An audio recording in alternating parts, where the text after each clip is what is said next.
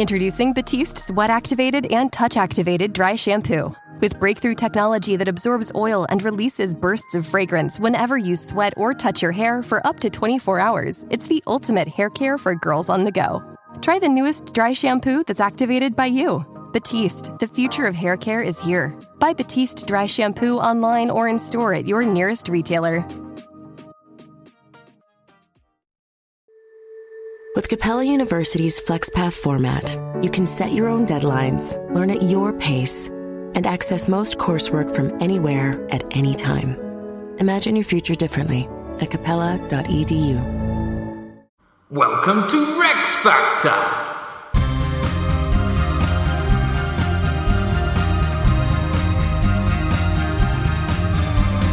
This week, the Angevin Queens.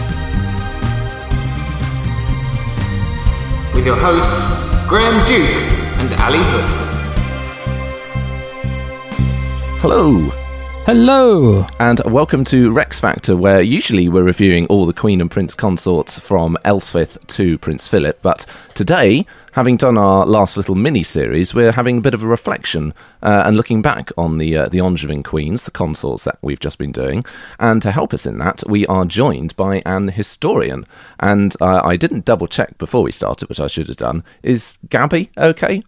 yes, Gabby is fine. Hello, very nice to be here. Uh, very much looking forward to chatting about all things Queens with you. So, Yeah. Uh, I mean, it, they are crazy, right? This this last bunch.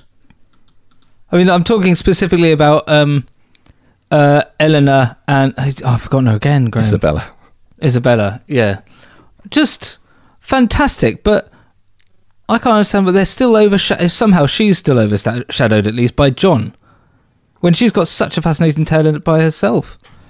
Yeah, I think so much of um, what we end up knowing about John is just popular to look at him as the bad king almost. Um, and I know there's been more recent work kind of thinking, oh, well, you know, he was affected by Richard going off on crusade and all other kind of problems. And it, yeah, the narrative just focuses on John and we forget about Isabella and the fact she has land in France and she has this amazing life. Yeah, All about the kings. yeah. Point. Well, we're setting the record straight now. Mm. So what we're going to do, we, I was thinking we'd have maybe a bit of a sort of an overview of the Angevin queens, just to sort of who they were, what's interesting about them as a group and queenship in this period, and then maybe we'll see where it goes. I'm sure Ali will take me off in all sorts of directions I'm not expecting to be taken off into, yeah. and then look at some of the specific ones. Um, first, could you just um, sort of introduce yourself a little bit, sort of uh, who you are, where you're from, what exactly you specialise in, etc. Yes, so my name's Gabby Storey. I did my PhD at the University of Winchester, which I've recently completed, and my thesis focused on Angevin queenship from 1135 to 1230. Uh, so within this, I kind of looked at the Empress Matilda as well as someone who was nearly a queen but wasn't crowned. But uh, for those of you who kind of have looked at the anarchy or Empress Matilda, you'll know she did have power bases in England and um, exercised quite a considerable amount of authority. So I really kind of look into Empress Matilda, Eleanor of Aquitaine, Berengaria of Navarre, and Isabella of Angoulême, and kind of how they work with one another, how they rule with their husbands and their sons, and familial relations and power dynamics. So kind of digging into all the juicy bits between them, digging into their relationships and working out how they kind of work together or don't work together, I suppose. And at the moment, I am currently working on turning this into a book, and I'm also hoping to get a biography on Berengaria of Navarre, that's the wife of Richard I, um, out soon because she is a very much forgotten queen, so to speak. You know, like we were just saying, everyone remembers Eleanor, and people might know a little bit about Isabella, Mm. but Berengaria is definitely one to one side. I'd I'd love to read that because that they are all the best bits of the reigns for me, all the juicy bits, the the intrigue and the scandal and lovely stuff. Though I've And got to it's a- say, timing is absolutely terrible. If you could have done this, you know, six months earlier, that would have been absolutely perfect for the podcast. Would it? What were we doing six months ago? Uh, well, I would probably have been starting to do some Oh, I see. research and thinking, oh, it'd be really good if there was a book about all of these. Uh, Oh, I see, I see, I see. Got you. Yeah. Um, so, could you just give us a kind of a quick run through of uh, the Angevin queens? You mentioned about the Empress Matilda as uh, as the first one. Yes, so I kind of look at Matilda because uh, where she was due to inherit from Henry I and her ability to kind of rule in Normandy and in England. So, although she's never crowned Queen Reg- Regnant, she does still kind of wield power, especially in the southwest of England. And then the second one would be Eleanor of Aquitaine. So, when she marries Henry, obviously they become rulers of England in 1154, and they've got Aquitaine, Anjou, Maine, all these French territories. Um, you've then got Berengaria of Navarre, Richard I's wife, and Isabella of Angoulême, wife of John. And then it's during John's reign that obviously they lose a lot of the land in France, including Anjou. So that's kind of the end of the Angevin, so to speak, and we move on to Henry III and the rest of the Plantagenets. So, why did you um, include um, the Empress Matilda then? I suppose, or what's sort of different? Obviously, like you said, she was kind of competing to be a queen regnant. I suppose she was sort of a consort in her first marriage to the in Germany, and then she becomes a queen mother later on. So she kind of does most. I suppose she, yeah, she almost gets to do all the queenly jobs, really, doesn't she? So why did you decide to include her as part of that group? Yeah, so with Matilda, I thought it'd be really interesting just to do a comparison between her and Eleanor to start off with in terms of how they work as mothers and daughters in law. Like you say, they're both queen mothers, um, what relationships they have with their sons. But I think she's is quite tied to the Angevins, obviously, where she's married to Geoffrey of Anjou. And I think it's really important to kind of study her as a female ruler, even if her power isn't officially sanctioned, so to speak. She was still meant to have been heiress to the throne. She still managed to exercise power, and like I say, as Queen Mother, she's really involved in Henry II's reign and. Uh, you know, working for him in Normandy as a regent. So there's lots of instances where she acts like a queen, which I think make her really worthy of more study. Yeah, because remember when we did our we did a special episode on her, and it's surprising because when you you learn about her, it effectively all ends with her giving up on the throne and just focusing on Henry. And it's surprising actually how far into Henry's reign she lives, and actually how influential she is on him. She's actually more influential really than Eleanor is. Yeah, I think particularly in the 1150s, whilst Henry's kind of gr- uh, finding his feet uh, as he becomes like King of England and so on, he's dependent on Matilda to kind of rule Normandy for him whilst he's establishing himself in England. And he's dependent on Eleanor as well to kind of help him rule England and then the rest of the Angevin domains. And it's only really towards the mid to late 1160s, you kind of see him growing away from both of them. Uh, Matilda's not included or depended upon as much for kind of advice and counsel any further. And his relationship with Eleanor starts falling apart a bit as well. So, Did they ever meet? uh, Matilda and Eleanor. Yeah. Yeah. Um, we don't know. It feels likely that they would have done. We know she wouldn't have been at the marriage ceremony because she was based in Normandy for Yeah. so long. It seems unlikely that they would have crossed paths. But you'd kind Yes, of think been- after twenty odd years they would have managed to have met at some point. But we've not got any evidence kind of indicating that they did meet at a specific point. But they didn't like fall. There wasn't a public falling out between the two. Because I imagine they're like immovable object meets unstoppable force. Those two.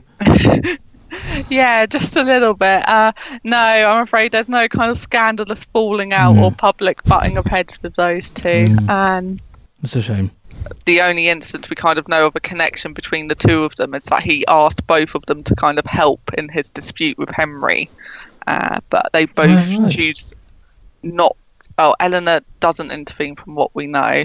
Matilda kind of uses her words very carefully when she's trying to advise Henry to uh, mend relations with Becket, but it doesn't obviously come to any avail anyway. Uh, it's the I- only real instance we've got of them two kind of crossing over. I just don't have them around at the same time in, in my mind. They're, they're a long way apart. But as you say, G man, it's a long time, a long way into his reign. Hmm. Oh, fiery. Uh, yeah, definitely. And I say we don't know that Matilda would have necessarily come back to England as much either. Like I say, she's quite happily settled in uh, Normandy Mm. once he takes to the throne, and him and Eleanor are just so focused on ruling all these other domains. They're both just kind of travelling apart, and obviously Eleanor's having a lot of children at this time as well, which kind of further restricts her ability Mm. to move and travel and potentially see Matilda.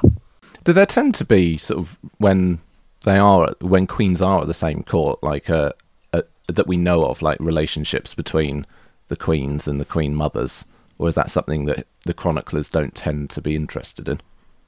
Chroniclers aren't particularly interested in it. Um, we do have an interesting uh, charter which documents Berengaria and Eleanor being at the same place after Richard's funeral. Um, and it's kind of evidence of Berengaria trying to assert her rights after Richard's death and gain her lands and so on.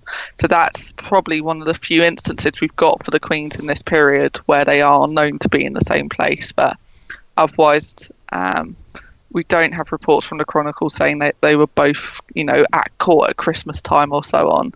We know when Eleanor and her children are all at court, but we don't necessarily know if Eleanor and Matilda are both there, or say Eleanor and her other daughters-in-law. And there's no um, correspondence between the two that we have. Nope, none whatsoever. I'm afraid. That'd be brilliant. It is, and it is the bane of doing queenship that you look for all these letters, and the ones from the Pope survive. You've Yeah. got all papal letters to the Queen, which is fantastic, but you never get their replies. Oh, Not got the the- replies from any of them. well, so even the Pope didn't keep his letters from queens. They might be there, but I think the Vatican archives are pretty extensive and a very long waiting list to get in and have a look around. So it might be a case of people have chosen to publish the Pope's ones, Yeah. um, the return correspondence. But yeah, we've not got again much evidence kind of supporting. Mm. Shame. I know, I know. So we step back a bit with um, Matilda and the point at which she's uh, trying to become the Queen Regnant uh, of England. She's obviously she's Henry I's only legitimate uh, surviving child. Everyone had said that they were going to recognise her as Queen, but then obviously Stephen goes and takes the throne. So why why do you think she didn't ultimately manage it, particularly 1141, where Stephen was captured, Matilda was effectively waiting to be crowned? Was it her errors? Was it sexism? Was it Henry I having messed it up in the first place? Why why did she not quite manage to get that crown on her head? Uh, the medieval chroniclers love to say that it is down to Matilda that she's not made queen, that, she offends the Londoners um, before Yeah. she moves into the city, um, and so on. And I think, obviously, we mentioned earlier Matilda's previous marriage to Henry V, the Holy Roman Emperor. She's already been crowned as Empress. She's quite aware of her status and her importance as a former Empress and as the rightful heiress to the throne of England. And I don't believe in using the words like haughty and arrogant to describe her. I think she was just keen to kind of uh, accept her place, the place that should have been hers as named by Henry I. Um, but whether that was perhaps viewed as um, overstepping by the Londoners, whether she did perhaps uh, go too far and should have been more moderate when she was trying to enter London and kind of negotiate a bit better, perhaps. And yes, probably there was an element of sexism in it, in that the nobles were quite willing to accept Stephen over Mhm. Matilda. You know, they didn't really stop that long to think about it and consider the day Stephen kind of popped over and they're like, yep, here do the king. Yeah. Let's not worry about uh, the daughter we said we would uphold, who's currently over in Normandy. Stephen's here, here do. yeah. He looks much more like the last one.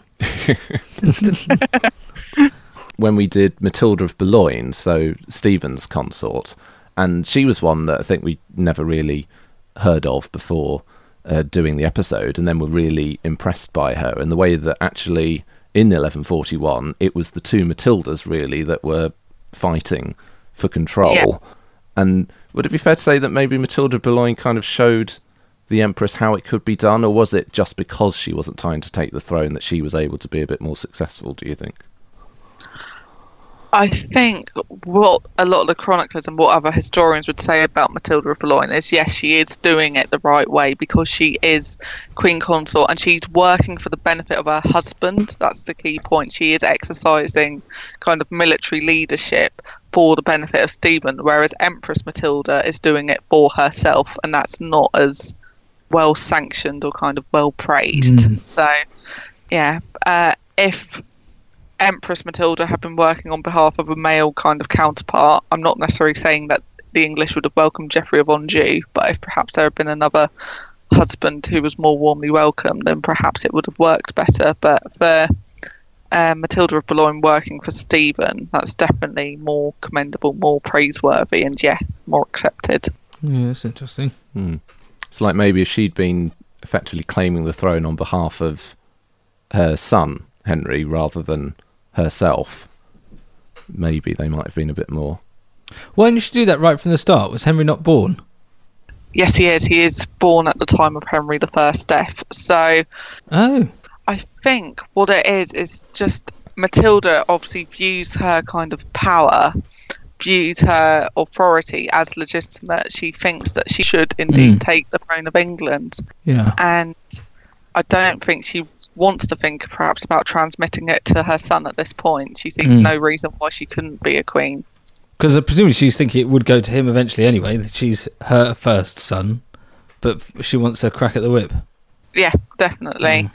And you know, female queen regnants aren't unprecedented in this period. This is uh, one of the first we have for England, but in Spain there's another queen regnant who um, takes the throne, Urraca of um, Leon Castile. So perhaps Matilda looks at this and is kind of like, do you know what? I could be a queen regnant. Mm.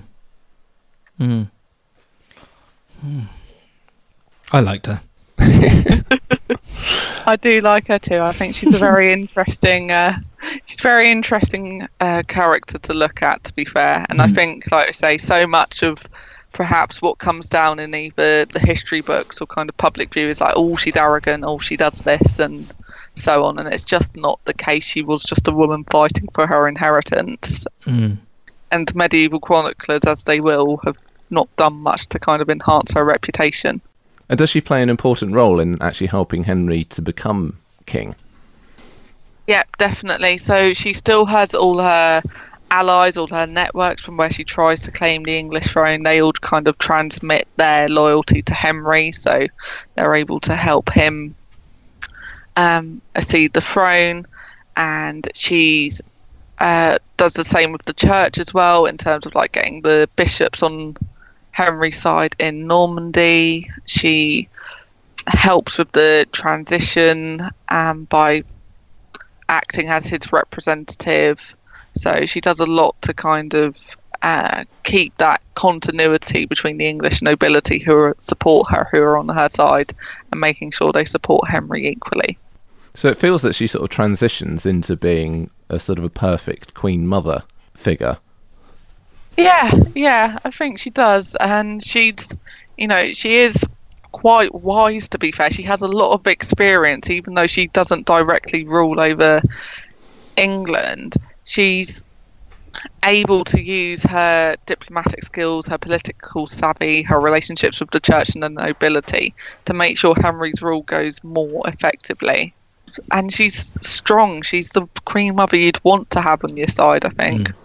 Yeah, definitely. and like we say, she had um, a lot of experience in Germany as well from her first marriage. So, it, like Helena, she's around for a long time. So that longevity also helps when it comes to ruling. I think Henry's quite lucky in that he benefited from having two women who were able to be around for so long Mm, and able to have these different experiences and manage ruling with. Because, like we were saying, it was sort of it, you, it's easy for us to kind of focus on just a specific bit. So for the Empress, it's it's from Henry I dying to her not becoming queen, but then you forget she was the Holy Roman Empress before that. Yeah. God, it's so easy to forget that bit. Yeah, I think it gets forgotten because uh, she is so young when she goes, and I also it's outside the English sphere. Like you know, we tend hmm. to focus a lot on what's happening in England or what's happening immediately adjacent, i.e., what's going on in France. And I Yeah. think Germany or the Holy Roman Empire is just not a thing people think about as hmm. much. Hmm. Um, Does her experience have an impact on how Queen's? It's on the one hand the fact that Henry was willing to name her as heir is interesting, but then the fact that she gets rejected does that? Do are we able to say if that has any kind of impact on later queens or? I think it's hard to know, and it's difficult as well because we don't have an instance of a female heir pop up again until obviously um, Mary Tudor and Elizabeth. So the kings are quite lucky in that respect that they managed to all produce varying amounts of sons and heirs. It doesn't pop up as an issue again, so I wouldn't say it's necessarily had an impact on um, what we do because it's difficult to say as well. Would the Tudors have even looked back that far for Matilda? You know, we've got a 400 year gap there. Wow. Yeah. That's as far back as them to us. Yeah, yeah. Mad. So moving on then from uh, Matilda to Eleanor, which, as you say, this is the one that everyone everyone hmm. asks about, and it's probably nothing that's not been said or asked about Eleanor of Aquitaine. Do, do you think she deserves to loom so large, or do you think she gets a little bit over egged? No, I think she does deserve the attention she's got. I mean, I would say she is what, 80 or 82 when she dies. That's an incredibly long life. She's the only one to have been crowned Queen of France and Queen of England, which is worthy of attention in itself. She's a wealthy duchess. She's an amazing kind of queen consort, and she holds the country together and keeps everything stable for Richard and John whilst um, you know, whilst Richard's off uh, being a military hero and John's struggling with the wars in France and so on. So I think she does deserve the attention she's got. She's a fascinating character. Uh, but I think, like you pointed out, we've got so much interest on her for someone who has so little in the sources. She stri- She seems to me to. Uh, we said this in the episode that she operates on a different level to the kings that are going on underneath her, and she's sort of like she feels to me like a queen, whilst all of her sons and her husband were busy being prime minister at different times. She was on. She was sort of like the presidential level, and th- there was other stuff going on, but she was pulling the strings. Just mastery. Yeah, I I think she works really well with Henry II um, in the early years of their reign uh, in England. Uh, As the time goes on, they grow apart, and then obviously we've got the rebellion in 1173 that kind of breaks things up a bit, um, and her imprisonment and so on. But I think definitely she does keep the show running at various points, and not just in England. I would say she was regent in Maine for Henry in the 1150s. She works as regent for Richard whilst he's on crusade. yeah, I think having her as that kind of overarching figure who does keep things going is a good view to have of her. Yeah, yeah. Like, um, who was the equivalent in Game of Thrones, G-Man? Um, oh, um, oh, what's her name? Uh, Diana Rigg. Diana Rigg. Yeah, Diana Tyrell. Rigg, a gone or whatever. Tyrell, I can't remember what her first name is um, because I just thought of Natalie Dormer instead. Not that one, the other one. What she? Maybe she could be Isabella. Yeah. Well, she played Anne Boleyn, so I can't get past that really. Oh yeah. God, that seems ages ago. It It was ages ago. Well, an interesting thing with Ellen, you were mentioning there how they worked quite well initially, and then she said then there's that little rebellion thing that happens. So what what happens between Henry and Eleanor? Is it Henry getting older and just sort of doing his own thing? Is there something that happens between them? What what goes on? So it's Henry growing in confidence in his power and his ability to rule. As the 1160s go on, he realizes he doesn't need his mother anymore or as much. Um, he stops depending on her for advice and counsel. And a similar thing happens with Eleanor. She's not as politically active because she's off bearing children.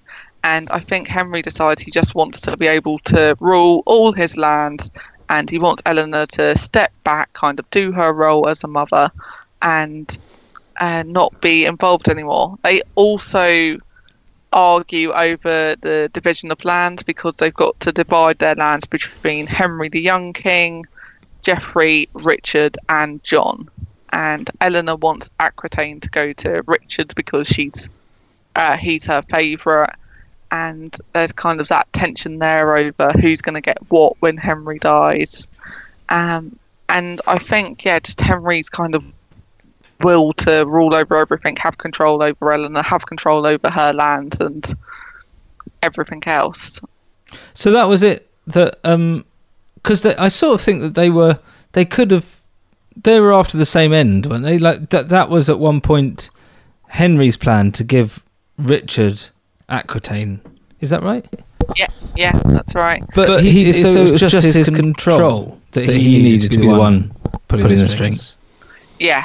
Um, He tries to exert his authority in Aquitaine more and more. And um, I don't know how much you've looked into Aquitaine, but the barons aren't generally a fan of anyone who's not a native. So Mm. they would much rather be getting their kind of rule and orders from their duchess, their native heiress, Mm. Not from Henry. Um, Eleanor does go back to Aquitaine in 1168, and then it's after that we kind of see their relationship growing further and further apart until, yeah, the rebellion happens in 1173. Mm. I mean, it's effectively split already, then, isn't it? She's Queen of Aquitaine, really, and he's King of England. But what is he still getting money and stuff from it? Yep, yep. He was still been getting uh, some of the revenues from it, and uh, we notice after the financial records for this uh, period are a bit patchy, but yeah, we could assume that he would be getting uh, the kind of revenues from all over the kingdom because he is Duke of Aquitaine as well. He's not just Mm. by marrying Eleanor; he does become Duke. Yeah. So. I think it's amazing we've got any records at all. It still blows my mind. Absolutely amazing. So I was going to ask then, just in terms of the her going to Aquitaine, do you think that's because Henry needed someone who could rule because he couldn't quite manage it, or does that indicate that they didn't really want to be in each other's company anymore? I think it's a bit of both. I think Eleanor is done with childbearing at this point, so there's not a need for her to still be with Henry. And she does also need to be in Aquitaine because she's not been there for most of the last 14, 15 years. So there is definitely a need to bring her kind of back in hopes of managing the Aquitanian barons. And then in 1173, we have the Great Rebellion. Um, Yeah. There's sort of some debate over this in terms of Eleanor's involvement. Some historians say that basically it's all her. She's the one that gets the sons and the King of France and everyone involved. Some others say that she maybe she's a bit more passive and she just kind of goes with the flow. So, what involvement do you think she has in the rebellion? I don't think she was as proactive in it as people have asserted. I think she would have tried to reconcile her sons a bit further because ultimately this rebellion could have torn apart um, you know their relations with France it could have disrupted the dynasty and everything that Henry and Eleanor have kind of built but I do think if she didn't instigate it, she was still an active participant. She was kind of uh, reacting against Henry's attempt to control her. So, but I think it was possibly more to do with the sons and to do with the French kind of looking for an opportunity to uh, be involved in English politics. From what I, I hear of her, I reckon, yeah, that she was aware of what damage it could have done, and she saw what clowns all of her children were, and she just sort of thought, I'm going to have to get involved with this because I know what talent we're working with here. and I, you know, I- just feel like uh, things are a bit safer when she's around. Otherwise, there's chaos. Yeah. chaos erupted. Like Angela Merkel, it's all right. She's around. Let's. everything's fine.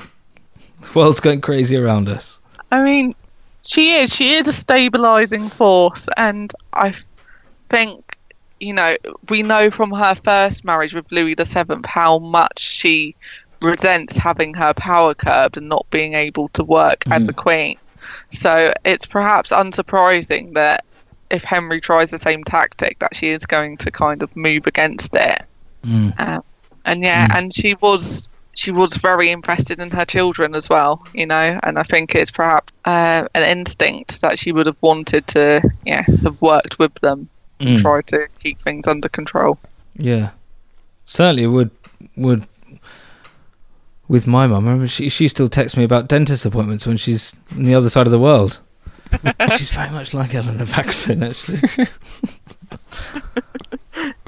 And she also got a large duchy and some castles that she's. So- well, no, I, well, we do call her office the HQ. Terrifying woman. so what I can't understand though is that she, everyone agrees that Richard is is her favourite. Like Yeah. just just is. yeah. But t- how do we know this? Like, I can't believe that it's. I mean, I I love my kids equally. Today, I could have given the girl away. Let's be true. But ultimately, I'd never say which was my favourite. So, uh, Colette Bowie, who's done a book on the daughters of Henry and Eleanor, she goes through all the letters that exist from Eleanor to her children and kind of underlying um, the words she used to describe them. So, dearest and um, most treasured, and uh, all the kind of like affectionate terms in the letters. And I think she pops up that actually Richard and Joanna and John all receive kind of equal amounts of endearment in these letters. But I think Eleanor's closeness to Richard and her push for him to be her heir in Aquitaine is kind of the most common thing we mm. have for him being the favourite because she wants Richard to rule in Aquitaine and she's adamant about that the entire way through. It's Richard she wants. She doesn't mm. want Geoffrey in there. She doesn't want John. She doesn't want to try and transmit it to one of her daughters. She mm. wants it to be Richard. She is good at recognizing talent, isn't she? Because who is it she pushed forward that we, lo- or she's s- you said in an episode, G-Man, that, that she saw something in this girl, and I was, Oh, and I um, said, oh, Blanche of uh, Castile. yeah, Yes. she was cool. uh, who goes on to be, one might say, a, a better, more successful queen than your current favourite, Isabella. Yeah, that was disappointing when that uh, came in right at the end and cut my argument in two. With the facts. Yeah, those darn facts. No, but Blanche's interest. She's an interesting comparison to Eleanor because she's also regent whilst her son goes off on crusade and kind of ties things together and holds on to everything. So Mm. Yeah, amazing time, amazing time. So with the the Great Rebellion, then it seemed the notable thing about the aftermath is that Henry seems to basically let everybody off the hook, apart from well, apart from the King of Scots and apart from Eleanor, who then finds herself in prison. So why does she take the rap for all of this? Does Henry think that she's behind it all, or does he just see it as an excuse to get her out of the way? I think it's is a way of getting her out of the way and gives him the opportunity to try and fully subdue the Aquitanian barons. And he's probably then aware of how much power she can still wield, and he will see that as a threat to him being able to exercise his power.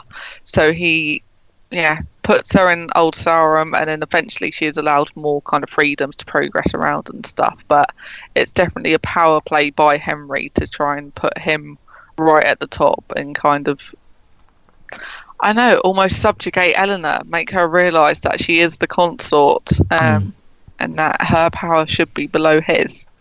Although he then obviously still has the problems with the sons thereafter, even without her being there to stir things up potentially. Do you think that she would have maybe been able to keep them in check, or would she actually maybe have been egging them on that much further had she had that experience of the rebellion? I don't think she would have egged them on any further after the first time. I think, hmm. Given that she'd spent X amount of time, uh, oh, we say in prison, she would have still had, you know, her household and clothing and so on. It's not like she was living an absolute destitute life. But I can't see her having come out and thinking, do you know what? Let's rebel again and see if it works this time. So, fortunately, the son didn't learn from that. But And then the amazing thing is, after spending all this time, well, as you say, not actually in prison, but not at liberty, she then comes out an old woman, but just full of energy. So when Richard becomes king, and then obviously later with John as well, she just does a phenomenal amount for both of them, travelling all across Europe, ruling England at various times, and having sort of been denied this role for how for so long. How how was she able to just suddenly emerge and be this great ruler? I was about to say, how dare you call her an old woman? And then I realised she was 65 when she came out. So I think it is. It's impressive. She's formidable. And I think she she's just passionate about looking after her sons, looking after her family, and trying to keep Aquitaine as a powerful duchy. And I think she's really invested in trying to keep this legacy that her and Henry have built and to protect her son's inheritance, much like Matilda was doing when she was trying to transmit England to Henry. I think Eleanor's got a similar situation where she wants to keep it all together for Richard and then hopefully his heirs, but then it obviously turns into John. So, I mean, obviously you've got the whole situation with uh, Arthur of Brittany and uh, Eleanor being besieged at Mirebeau and so on, and it's she is like you know a strong kind of really active character right until the very last year almost when she Mm. finally manages to retire in a bit of peace. They say that though, don't they? When you retire and you slow down, that's what gets you.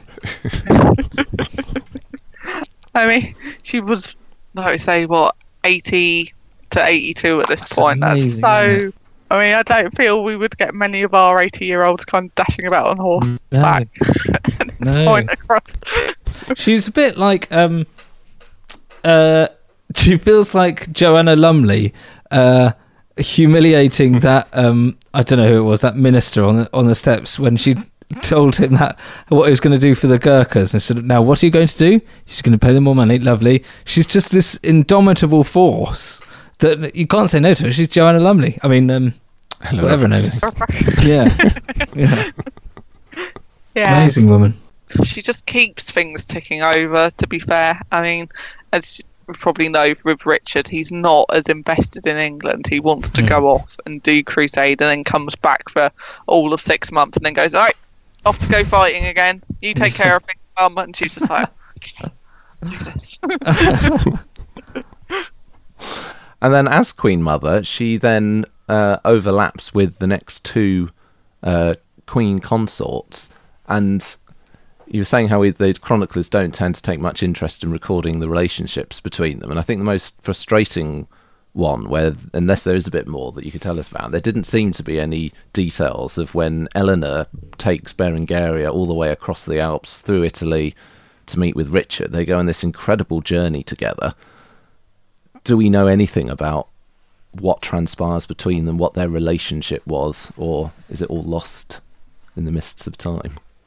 It's all lost. What you said is essentially just what the chroniclers have written. They went over the Alps and they did this, and they travelled through Italy, um, and went uh, down. We don't know about um, if they would have bonded on that journey, if uh, anything kind of happened afterwards. We've got no correspondence between them or anything to kind of indicate if there was a harmonious relationship. But given that Richard seems to very much prefer letting his mother rule and kind of act in his stead, he doesn't give Berengaria a similar opportunity. And it, you know, it's possible there may have been distance between them. They may not have got along. Maybe Berengaria didn't want to try and build that much of a relationship, and they just didn't have the opportunity to because they were at such separate um, points all the time. It's frustrating though, isn't it? It was such a must have been such an amazing journey to have gone on. Yeah, yeah, absolutely. You can, you'd almost think it would be something the chroniclers list in more detail. You know, all this lush scenery they must have Mm. travelled through. Yeah, make a good. Um, like sort of. Although it's frustrating, though, that great big gap in the history would be ripe for exploiting for a film. And you could sort of say, based on a true story, but you know, you could you could have so much fun with that whole journey. Be amazing. All the overhead shots. Yeah, Hmm. through the Alps, Yeah. lovely. So we'll come on to Berengaria uh, in her own right soon, but sort of from what you know about her and where she'd been previously in Navarre, can you imagine? Would she have been intimidated by Eleanor? Would she have held her own? Do you think, or It's hard to predict because she, I say, when she's Queen Consort, she doesn't get that attention in the Chronicles, and it's easy, I think, to assume that Eleanor, as such a dominating force, would have intimidated her a bit.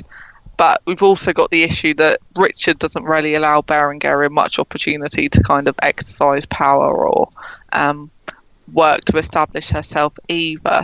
But um, as we get on to, like Berengaria is a much more dominant force in her dowager period. So whether it is because she's free of the Plantagenet, she's able to exercise her will a bit more freely. Um, and just during her marriage, Eleanor just takes precedence. does she express any view on John's marriage to Isabella of Angoulême? Because that's a very controversial uh, match at the time. Do we know what she would have made of it? We don't, I'm afraid. Um, we've got nothing whatsoever between Berengaria and Isabella, no indication of letters or that they would have met or kind of any opinions. So I think Berengaria is quite keen to distance herself from the Plantagenets aside from the pursuit of her money. It's understandable. Get away from this crazy family. yeah. One last question I wanted to ask about um, Eleanor, um, and you mentioned about the thing with Arthur of Brittany. Um, a lot of people might find it surprising the fact that she so vehemently backs John uh, instead of her one of her grandsons in Arthur. Um, why is that? Why is she so firmly for the son rather than the grandson? I think it's because it's the legitimate descent almost, in that it's going to another son. Uh, whereas if she kind of bucks that trend by giving it to Arthur, she's perhaps then opening it up to all sorts of kind of challenges and issues with people perhaps trying to claim the throne. And I think she is fiercely devoted mother to her children. And I know, like we said, the John gets a lot of bad press, but I believe Eleanor would have seen the virtues in keeping him as a king as well. I mean, much of what we have in terms of John facing difficulties during his reign to comes from the fact that Richard left the country in such a poor state, so, so John didn't have very much to work with. Mm. I think Eleanor's kind of will to keep her dynasty and her sons on the throne is why she would opt for John over Arthur. I Remember, Arthur's a lot younger as well at this point.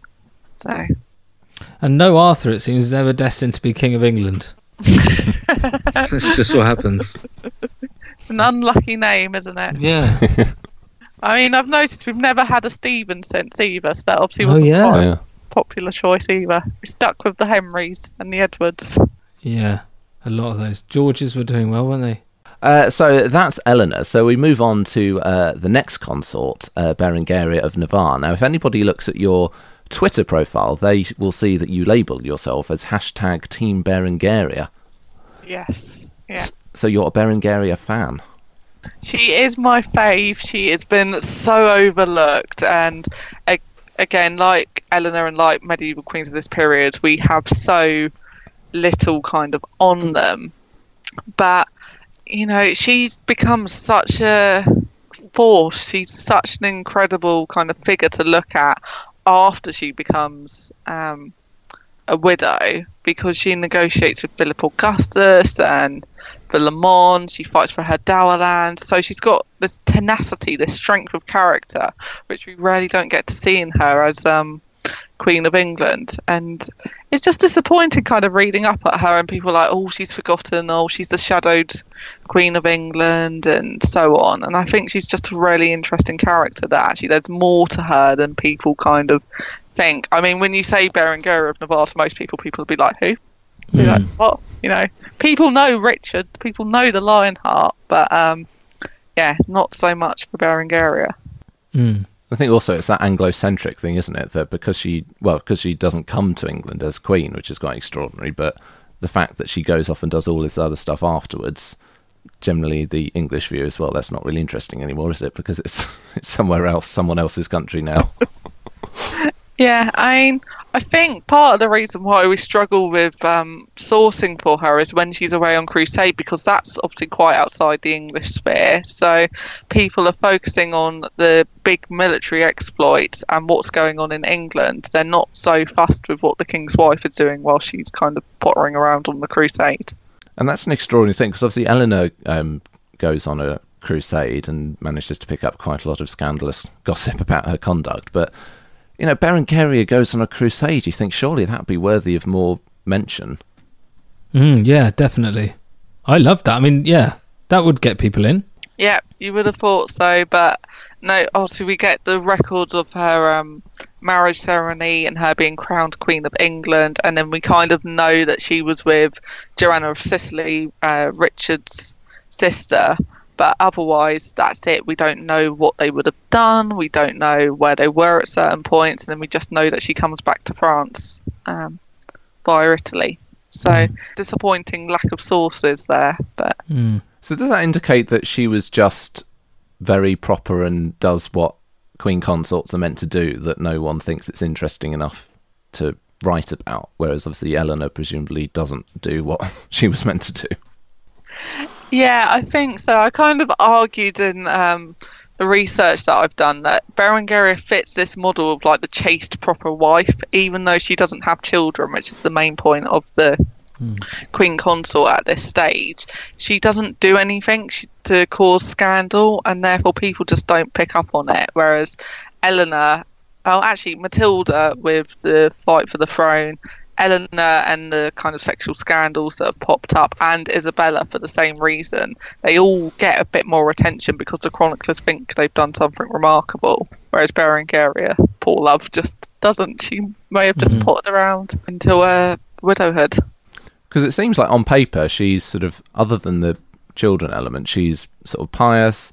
She's um, seems to be pretty effective in terms of governance when she's given that opportunity. She's got she's got really all the and stubbornly defensive for her sort of her rights as well. She seems like she's got everything on paper that you'd want from a queen consort. So why doesn't Richard make use of her? Hmm. I think Richard doesn't make use of her as a regent to start off with because he trusts Eleanor. Like Eleanor is a tried and tested ruler. She's worked as a regent before. He knows England's in secure hands with her. With Berengaria, she's not, as far as we know, had that previous experience of governance. She's new to um, the kind of realm. She's new to the position of queen, and it just makes more sense for him to leave Eleanor in charge. Why he doesn't give her more power later, whether it's the same thing that he decides that Eleanor's the better option, uh, why he doesn't apportion her lands, is that because Eleanor's kind of dominating and saying, nope, I still want all these lands because they are mine until I die. Um, so, or it could have been marital disharmony and a bit of differing personalities and obviously we've got the kind of scandal around sexuality as well and richard which may have impacted their marital partnership and their oh, ability to yeah. work together as well So what, what can we say then about Richard in this question? So there's suggestions about whether he might have been homosexual or had homosexual relationships. What what can we say about that? So, the basis for this is largely based from Roger of Howden's chronicle. Um, he records that a hermit tells Richard, "Remember the destruction of Sodom and abstain from illicit acts, otherwise you're going to be punished." And Roger of Howden also says that Philip Augustus, King of France, and Richard share a bed and this has been used as kind of like evidence of like homosexuality so like social bond between same-sex people or homosexuality um, but this has largely come down to us from early 20th century historians most kind of modern scholars kind of rebuke this claim that richard is um, homosexual we've not actually got any strong literary evidence to prove otherwise um, Hmm.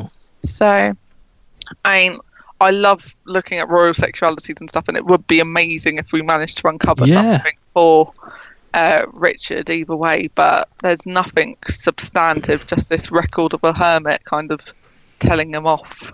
There's not much to champion there either, is it? He's not going to be a um, uh, a uh, idol of the gay right move, gay rights movement with his uh, assassination of seven thousand or whatever it was in uh, Syria.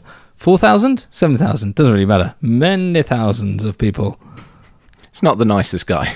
No, As well, though, we know Richard has an illegitimate child. John Gillingham has kind of said, you know, there's evidence of his lustful nature and so on. I think, if I recall this correctly, there's a record he may have raped someone, which is, Gosh. um, you know, kind of evidence of him not being gay. So, yeah, so it's a difficult one to call until we've got further evidence, but it seems unlikely that it would have been differing sexualities, which is why they didn't get along. Though it hmm. seems surprising, which I suppose is one of the way reasons why maybe that still seems a sort of a tempting thing to label him with. That he seems so bizarrely not bothered about siring an heir.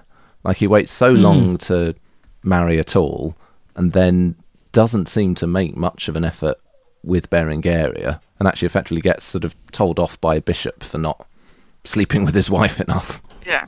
yeah. So what was he up to then? If it wasn't that he, uh, it wasn't that he was gay. He doesn't annul Berengaria, but he just sort of sends her off. Did he just not care about the dynasty? Was he uh, just focused on himself? What What was he doing? I think he is just keen on being a warrior. I think um, that's his primary focus because he's obviously not that interested in ruling England. He doesn't come, he only comes back for a short period of time, and he doesn't spend a lot of time trying to rule the regions in France either. He's there fighting. So I think that is his focus. He didn't particularly want to become a king, and he's not that interested in the dynasty either. Whether it's a case of he really didn't like Berengaria, and perhaps that's why she's um, shelved off or so on. But like you say, if that was the case, why did he not annul their marriage kind of later in the 1190s once the Anglo-Navarrese alliance kind of dries up a little bit and find a more suitable partner? We'll never know. Just didn't fancy her, I reckon. I think Sir Charles and Diana, he just um, wanted to go off and make Cornish jam. oh, they had kids, didn't they? Oh well, you know. Other than that, ne- ne- it nearly works. perfect match. Um, so back to Berengaria herself then. So you said about the um, the Navarrese match. So what what do we know about Berengaria in Navarre, or sort of just Navarre? What was it that would have attracted Richard to marrying Berengaria in the first place? Yeah, so Navarre kind of sits on the southern border of the Angevin land. So at this point, they've got all the way down to Aquitaine and Gascony, and Navarre kind of abuts them. So they need the alliance in order to kind of protect um, the land. So they've got kind of a military asset whilst Richard's away on crusade. Um, that is the kind of primary motivation, just someone who's going to help protect their borders. And Berengaria is just seen as the likely candidate for that alliance. I mean, Richard was betrothed to Alice or Alice of France, however you want to say it, um, beforehand. And he obviously sees that actually that alliance with Navarre is going to be much more use, and it is useful. Sancho comes, uh, Berengaria's brother, comes to the rescue twice whilst Richard's away to defend the borders. So it is definitely an alliance from that perspective which worked. It's just not an alliance that worked in terms of producing heirs or um, rulership. And it's sort of it seems that the whole thing with the um, well, I guess the Angevin kings that it seems to be sort of these boys and their mothers, Yeah. and just this sense that Richard had got the woman that he needed in the form of his mother, and almost didn't see a need for another one.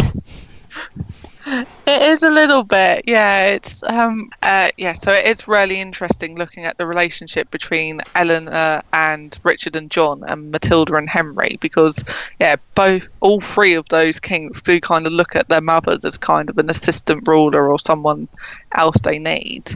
I mean, John obviously depends on Eleanor quite a lot and doesn't involve Isabella in the early years. So yeah, poor Berengaria.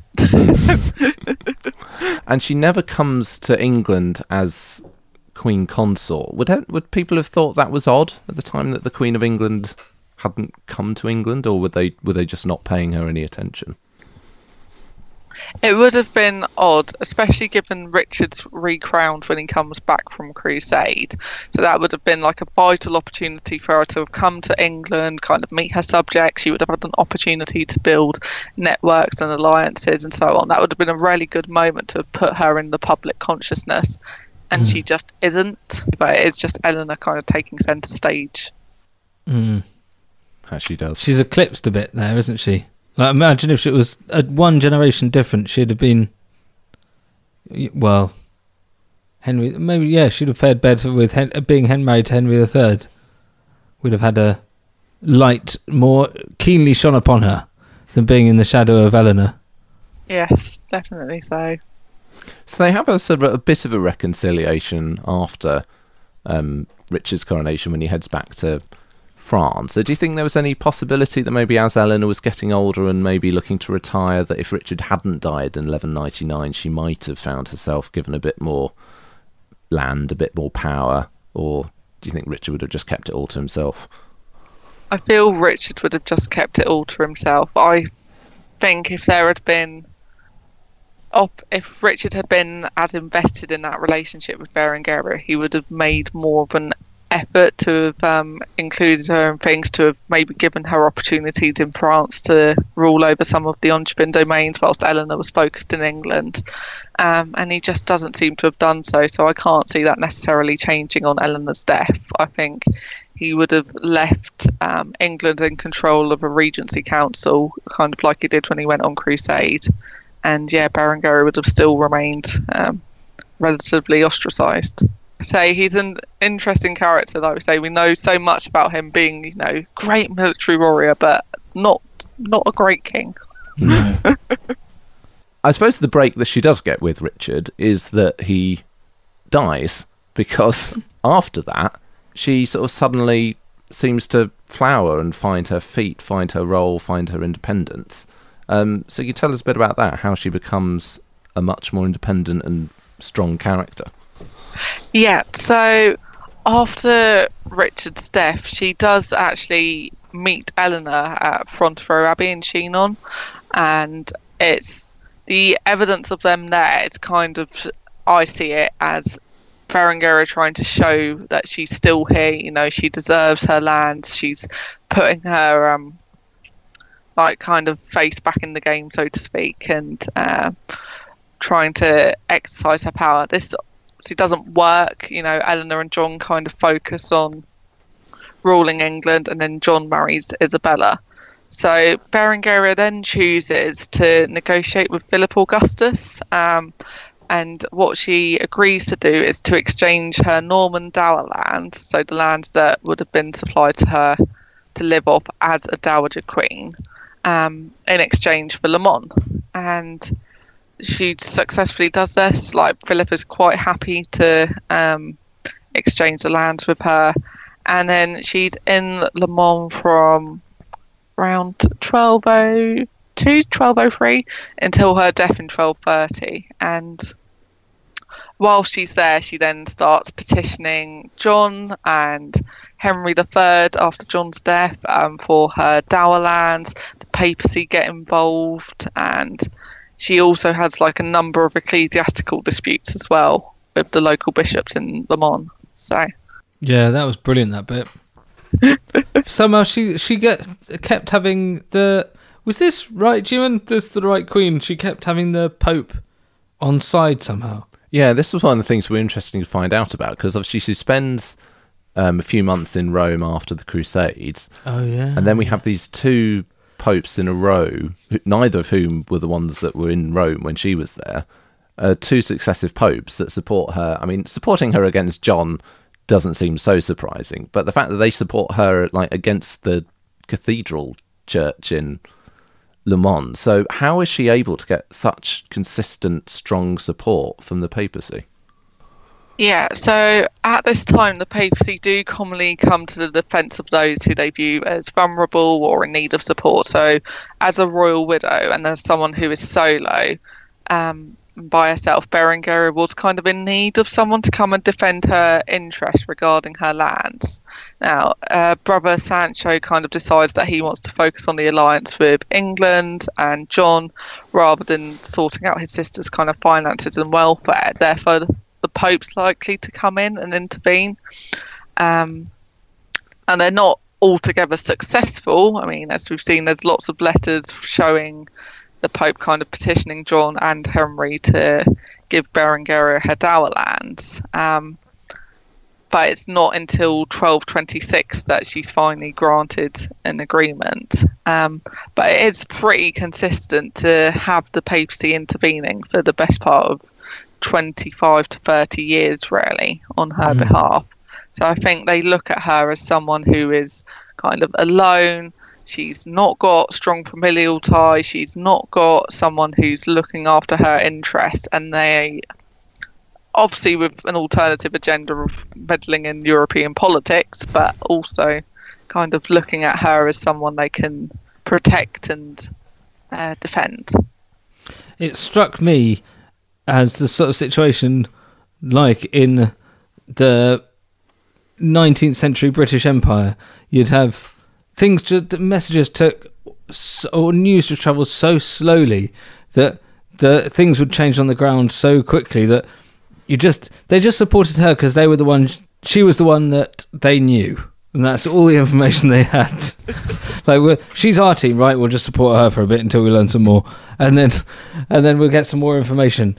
Uh, oh no, that was the following on, wasn't it? That was Isabella. Well, yeah, that was going to say. I suppose in sort of Berengaria's um, defence in this position of pose, the fact that they keep on supporting her presumably also indicates that she is seen as being appropriate enough to be worthy of support, or that she's got the diplomatic skills to gain that support. Because we, with Isabella, that we'll come to talk about, it seemed like initially she was maybe as a widow going to get a bit of support from the papacy, but once they saw what she started getting up to, they were then like, "Oh, I don't know about this. Actually, you maybe should watch what you're doing." So, is Berengaria? She knows what she's doing. Presumably, she's not just a weak uh, widow that needs the charity. She's finding the support that she needs. Yeah, definitely. I mean, we don't have the letters from Berengaria to the papacy, but it would have been really interesting if they have survived because then we could kind of look at the language she uses and how um, she does petition the Pope to work for her defence for so long. Um, but I think it is, yeah, you know, a sign of her kind of strength, her political savvy, her diplomatic networks, that she does keep them on side for so long. And yeah, as we get to in a moment with Isabella, it kind of plays out very differently when she's acting as a widow and then marries Hugh. Mm. And then also Isabella, uh, not Isabella, and Berengaria uh, commissions her own effigy uh, in Le Mans, which I also thought was quite an interesting thing because Isabella gets one, but that's provided by her son years later. So, what does can we learn anything about the effigy in terms of what that could tell us about Berengaria and how she saw herself? Yeah, so the effigy at Le Mans, she's holding a little book, and on that book is another small figure holding a book. So it's almost like a mirror of a mirror. Um, and I think that kind of shows her as, you know, a virtuous woman almost, you know, a woman who was pious, who was um, focused on literacy, on, on literature, sorry. Um, and kind of just being the ideal model of the wife, that kind of chaste figure. And I think it's the fact it's at uh, L'Épau, which she founded, and the fact she was managed to be buried there as well, um, mm. because it wasn't finished till after her death. Um, just shows like the importance of it to her. The fact she has that effigy and that it was in her place. It was all very much calculated. Mm. Like we got some good feedback on having done her episode of people who weren't really expecting anything from her and actually Yeah. think quite enjoyed hearing about her and the consensus seemed to be that it just showed that Richard was a bit of an idiot for not not making more use of her. So Yeah. how how do you think she should be remembered? I think she should be remembered not necessarily as someone who was exceptional, but as someone who did hold power, that someone who was a really dominant figure as a widow, and that it is just an perhaps unfortunate set of circumstances that while she was consort, she was neglected and had few opportunities to rule. Um, and she was just faced with circumstances, those being you know, Eleanor and being away on crusade, that she just wasn't able to exercise power further. So, although she's perhaps not remarkable because there's a lack of scandal or things attached to her, I think she would have been the model of a kind of chaste wife and someone who was determined to kind of protect her rights. I'll, I'll write it all in the book. Uh, so if we move on then to the last of the uh, the queens, the Angevin queens, Isabella of Angoulême. I suppose actually something that she's got, which um, just realising talking about her there with Berengaria, the difference with Berengaria is that she's the only one of these queens, actually, isn't she, who doesn't kind of have any claim to land in her own right. Because the Empress obviously was claiming England, Eleanor had got Aquitaine, and then Isabella is the heiress and ultimately Countess of Angoulême. So is that part of Berengaria's issue that she doesn't actually have anything that's hers? Yeah, that is an issue as well. Like we say, Eleanor's strength and power comes from the fact she has Aquitaine, and Berengaria has nothing to draw upon, and Richard doesn't apportion her any lands for her to live off as consort. So yeah, that's definitely a struggle. But then with Isabella and Angoulême, John doesn't give her access to it. He kind of keeps it to himself. So it doesn't necessarily stand Isabella in any good stead until her widowhood. Hmm. Hmm. So Isabella, also probably not one of the more famous of uh, the queens of England, but again, Ali was particularly uh, set back by her dramatic life. Now she's one that doesn't have uh, a biography of her, at least not one that I could see. So, like, is there a reason for this? Is there a reason that she's been neglected as well, or is she the next one after you've done Berengaria? I've got a colleague who's working on her, so I think she's probably more likely to do Isabella of Gloucester and Isabella of Angoulême as a kind of dual biography. Um, but I think Isabella of Angoulême, it's a case of again, there's a real lack of sources because what survives for her in French is like collected chapters and bits and pieces. There's just not people just haven't wanted to focus on her. But then there's a lot of queens that don't have their own biographies and so on. Um, I think people just haven't wanted to dig into her as much. Maybe it's because of her association with John. Who knows? But um, yeah, there's just Weird, isn't there it? is yeah, there's a source work out for her. Again, not loads of it, but there is enough to do a proper biography of her, and it'd be fascinating to look at her more when she's in Angoulême and her life afterwards. Um, quite sort of going back to the almost start for her. Quite a horrible aspect of her queenship is just how young she potentially was uh, when she marries John. Um, how was this actually unusual? Would people have been judging John as we would judge him now, or was that actually a bit more standard for sort of royal or noble marriages at the time? It was standard. We think she's around 12. I mean, Eleanor is presumably about 13 or something when she marries Louis VII. So it's not an unusual age to be married. It would have perhaps been an unusual age for it to have been consummated. So, for example, we don't have Henry III born until a few years later into the marriage. So it's perhaps understanding that um, the marriage the age for getting married was fine, but not necessarily for being a proper husband and wife, so to speak. And a lot of the chroniclers talk about sort of John lusting after her and imply that the sort of marriage and early years of it is effectively all because of that. Is that just chroniclers hating John, or was he that awful? Yeah, pretty much. So, um, one of the things we kind of looked at recently is the fact that uh, chroniclers will choose to criticise the king by criticising the queen. So it's kind of like a backward criticising the Ah. king via the back door kind of thing. So by writing all this stuff about um, Isabella being like a sorceress or a witch and like you know keeping John in bed all day and you know it's making him look like an irresponsible king, but it's also not obviously being very nice to Isabella and kind of castigating her as a bad influence and a poor queen and so on. Oh, making so, uh, yeah. So it's it's criticizing her, but the implication is that you know he's gone along with it if he's in bed all day. Yeah, So Isabella, you're saying that how you know she is sort of used in a way as you know criticizing her is criticizing John, um, and the marriage, of course, is controversial. Is seen by it seems to be seen by contemporaries as being kind of the cause of uh, England's downfall in this period with the loss of territory. So sh- would she have been an unpopular queen because of this? yes, I think so. I think um, the fact that John's not capable or um, of raising all the taxes, like the treasury's empty when he comes to the throne.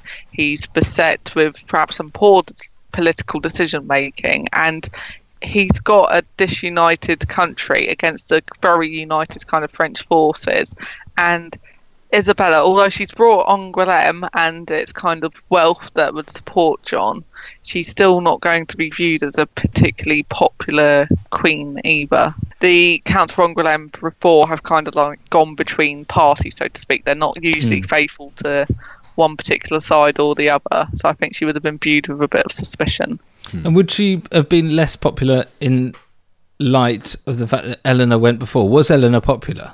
I wouldn't know. Um, To be fair, it's difficult to kind of ascertain popularity other than what the chroniclers kind of write about them. Um, But we know Eleanor did kind of give generously in terms of uh, to the nobility, in terms of churches and so on. She founds quite a lot, so it hmm. would be plausible that perhaps Eleanor was kind of supported.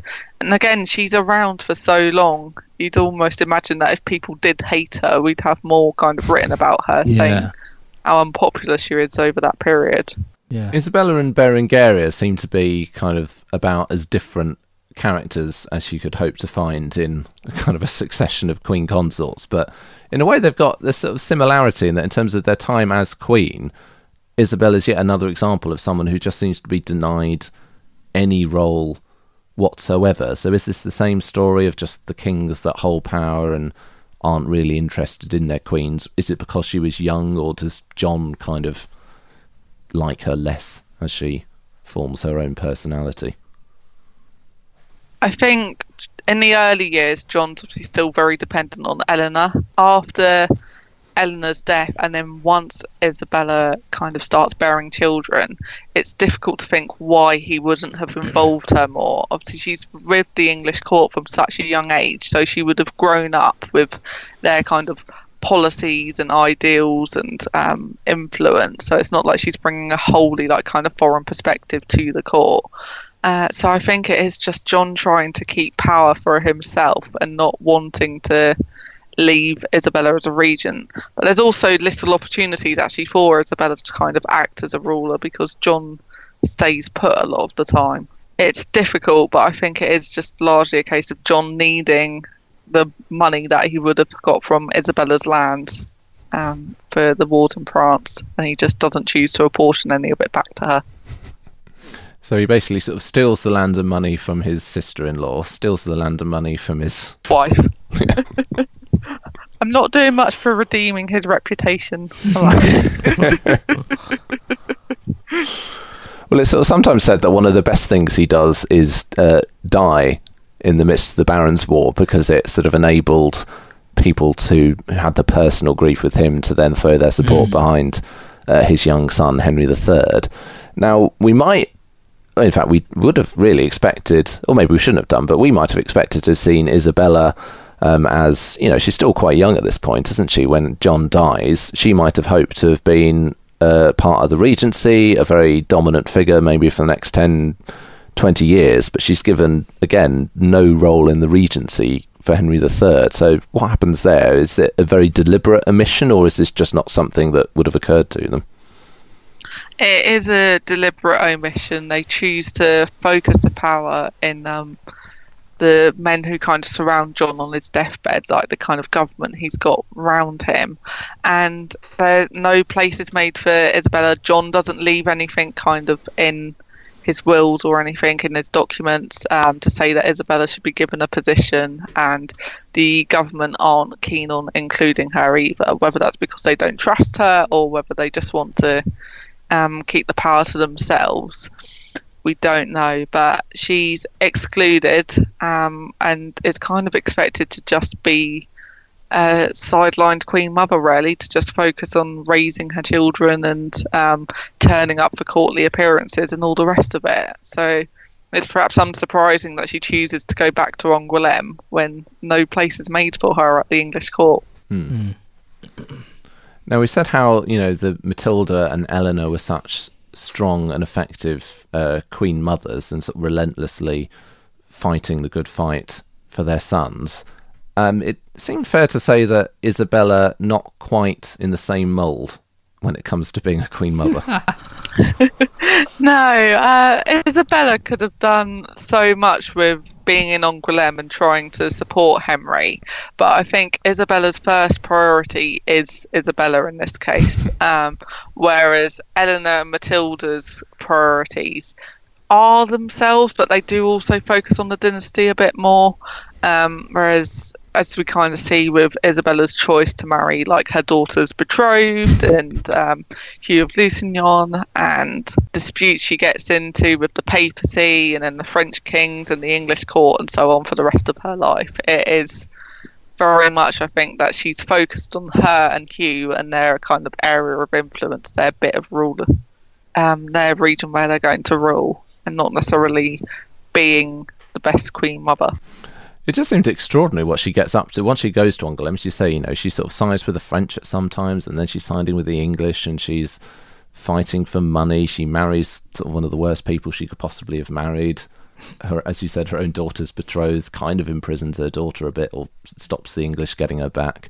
Um, and then even sort of cementing a rebellion against the French and this assassination plot. Like, was was she slightly unhinged, or? Ugh. Is Yeah. she a sort of is she like an appropriate consort for John in that the chroniclers just always cast her in the worst possible light? I think she has suffered quite a lot from what the chroniclers have written about her. To be fair, I mean, from the actual letters we've got, which she would have um, dictated, we can see her strength of character coming out. That it was her driving, you know, these decisions to marry Hugh or to be in disputes with the various courts and so on. But she has been treated quite shoddily by John for several years, so perhaps it's not that much of a surprise that she wants to just go and protect her own interests in Angoulême. Admittedly, she could have perhaps stayed a bit. Um, I don't necessarily want to say quieter, but you know, she could have stayed and just focused on Angoulême rather than trying to fight for um, between the French and English kings. But also, she wants land, more lands to live off. Part of her problem is that she's given two um, grants of dower, and she wants both of them. When the second grant was meant to replace the first grant, but she's decided she wants to have all of the lordships um, that were promised to her by John, regardless of the fact that they're now in French hands. So, um, yeah, and that's where part of the kind of power plays come between because she wants both of them to give her the lands. Both of the kings are like, no, And then um, something that we were particularly interested in said the um, the sort of rebellion against France France in twelve forty one. How is she able to sort of wield it? So it's going back to Eleanor, I suppose, with the Great Rebellion, or it feels like that a bit. So is that because she's got this great force of character, or is it just that there are lots of people looking for an opportunity, and Isabella and Hugh sort of present them with one? I think it's a case of people looking for um, the opportunity, and you know, Isabella and Hugh, for whatever reason, just don't um, like I say, stay put in Angoulême. So I think it is just a case of they feel they've been slighted. They want to have the lands that they've been promised. They're really just keen to kind of defend their interest. And yeah, so she gets involved in a rebellion to try and um, get her rights back. So it's not a s- similar rebellion in terms of Eleanor's, because Eleanor's was about her power being curbed. Isabella's not having her power being curbed, but she's not being given what she thinks she deserves. Um, and she feels she's been slighted by the courts. I suppose similar to Eleanor, it doesn't go terribly well, but then she takes it, or she's alleged to take it an extra step further and plots to actually assassinate the. That blows my mind. That bit. Is that likely, or d- does that sound like a chronicler just giving us some juicy, salacious gossip? That sounds like a chronicler being a gossip. Oh, I, think. no. I, I know, I know. Um, it- I mean, it just again, like Eleanor, it seems unlikely. Admittedly, Isabella's possibly more proactive in defending her rights than Eleanor is, but it just seems so unlikely that Isabella would uh, choose to try and assassinate the king. You know, It's it's mad, isn't it? yeah. Um, and again, the evidence we've got for this is so um, kind of spurious in a way. It's unsubstantiated. It's like when you look at the chronicles, you've got all this juicy medieval gossip, and you're like, "This is amazing." And this, you have historians come along and go, "Actually, well, Oh no, yeah. no." But um, yeah, so unlikely. I feel that uh, she would have tried to assassinate the king of France. I'm afraid. So why does she then um, end up at Fontevraud? Do we think if she isn't sort of fleeing from being put on trial for trying to kill the king, why does she decide to end her days as a nun at Fontevraud? I mean, Fontevraud's got quite a strong connection with the Plantagenets through Henry and Eleanor, and both Richard and John kind of um, patronise it. And I think for Isabella, it's almost a sensible place of refuge if she was kind of under threat with, um, not necessarily from the French, but in terms of she's mucked up her power plays a little bit, Yeah. she's no longer secure, then an abbey or a religious institution does make the most sense to kind of go and retire to. Um, and she's there for, I think, two yeah two years. She's at Fontevraud, so perhaps she wasn't going thinking she was at the end of her life when she chose to retire, but perhaps she had realised if I'm in Fontevraud, I can't be touched here, and this is a better place to stay. So fully a nun, or was there like this class of uh, runaway and nobility that sort of put on the clothes but actually drank wine and I don't know whatever they did knit. yeah, so you do get many kind of royal women who um, retire to the abbey and no, they're not becoming fully um, religious, so to speak. You do get a couple of, uh, say, royal daughters or so on who have become abbesses and kind of take the veil and everything else. But um, in this case, it's so with people like Eleanor and Isabella, it's kind of a quiet retirement home for them. Nice. Like um, Thatcher spent her last years in the Ritz, didn't she? Something like that. Quite a change from the church, isn't it? Yeah. yeah. So it's is it then more maybe more because it seems surprising that Isabella goes to Fontevraud having sort of not really had a personal association and not having really been much of a Plantagenet for her dowager period. But is it maybe more notable than the fact that Berengaria doesn't want to go to Fontevraud and associate, associate herself with that? Maybe more than the fact that Isabella does. Yeah, I think the fact that Berengaria chooses not to go there is again indicative that she didn't want to have any association with the Plantagenets, and she was quite happy with the abbey she was founding in Le Mans, and that was going to be her place, her area of influence, where she was going to be buried. Um, so that's keeping her well away from the Plantagenets. Whereas Isabella, um, like Fontevraud's a place that has associations with other royal families, but yeah, for the Plantagenets, it's perhaps a sign that Isabella's maybe reuniting in some point, maybe just um, you know going back to her first familial ties instead of the Lusignans. You won't have heard this yet, obviously, because we haven't um, published the episode yet. But Ali and I disagreed on our um, our final judgment Oh, about uh, Isabella uh, and the Rex Factor. What, um, what, where would you have? What would what would you say in terms of whether she's got that certain something or?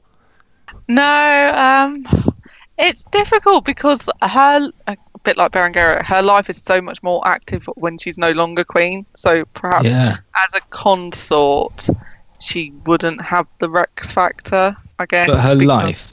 Yeah, but her life, I think she would because she got up to quite a lot um, in her second marriage. Obviously, she has a whole other host of children as well. She has some sons with Hugh, and Did not know that. Did I know that, Graham? Did we say that? Oh, we said that. Okay, and what do they get up to? Anything interesting, or they just disappear off to sort of flood the nobility with different genes?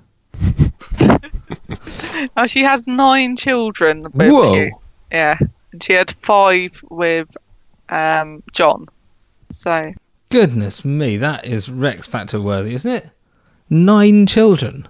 No wonder she was such a hard case. Honestly, my my daughter was crying this afternoon. I said, "What's wrong with her?" I said, "Du- "She's totally fine."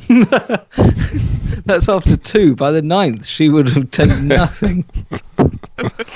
yeah, um, the Lusignan children are more of like a thorn in Henry III's side because they start asking him for money and places and all the rest of it. Uh, it's like half brothers to the king. So Mm. Yeah.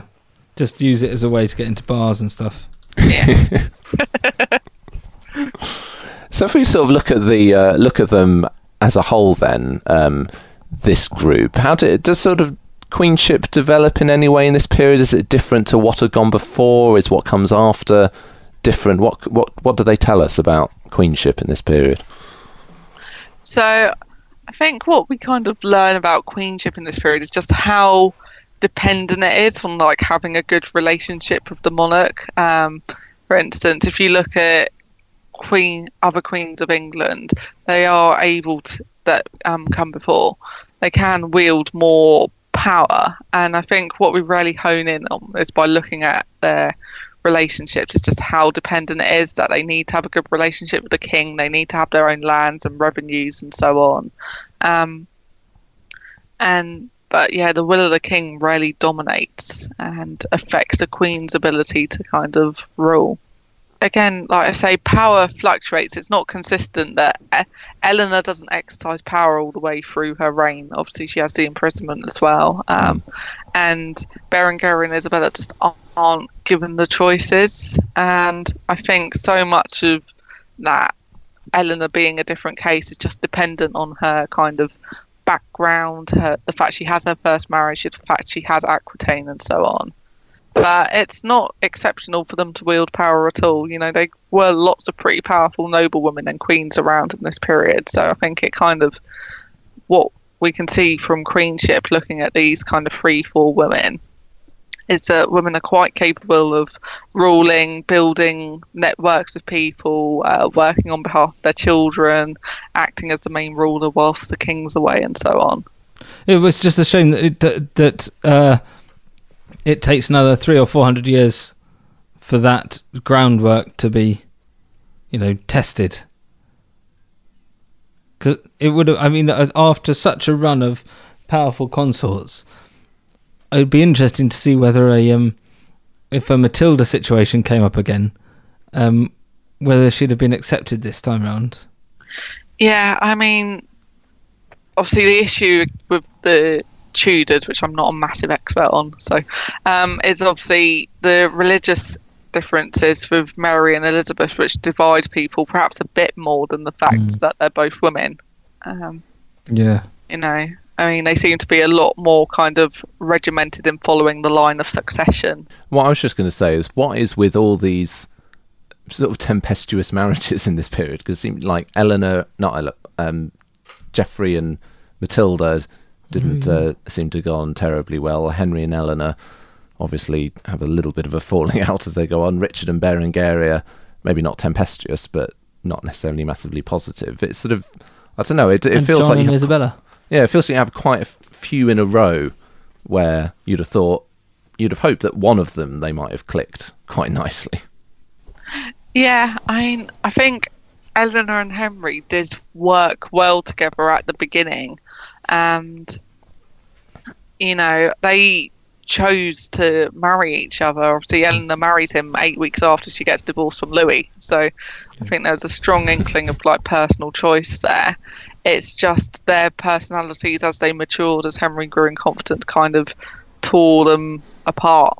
Um, in some ways. And yeah, Richard and Berengaria, we don't really know, but we can kind of assume it wasn't harmonious. Um, I think also in this period, you kind of get the government being further established, you get admin stuff being established, and so on, and that curbs the Queen's power a bit more. So actually, as you get again about a century or two later, Queens still have lands and bits and pieces to kind of rule over, but the king's got a lot more kind of centralised authority. He's got a government now that will um, do things. So perhaps it doesn't matter as much if the marriage is tempestuous or not.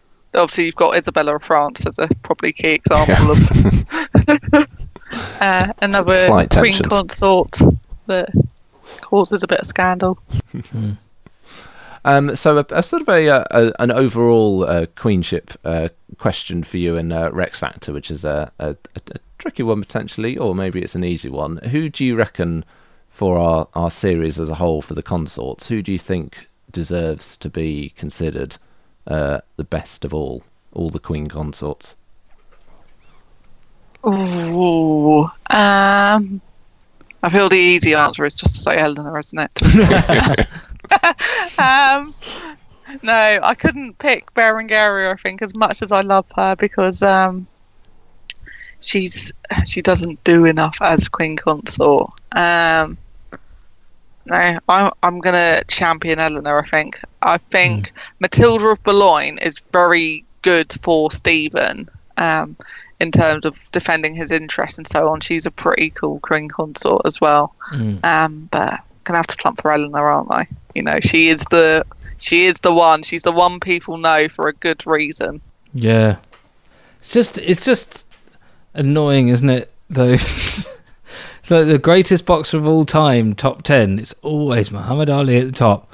There's you know, like, yeah, we know that, but the others the interesting bit. yeah. uh,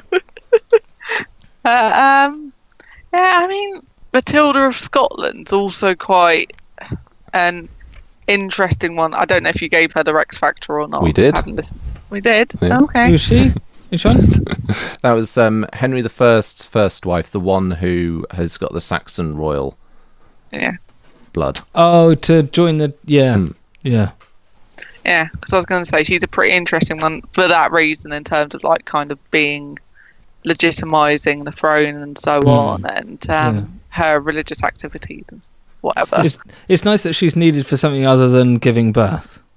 that was uh, a change. Who would you pick so far? Now you're done. Well, Eleanor's got the best score so far. Okay. So I think she's uh, she's the one to beat.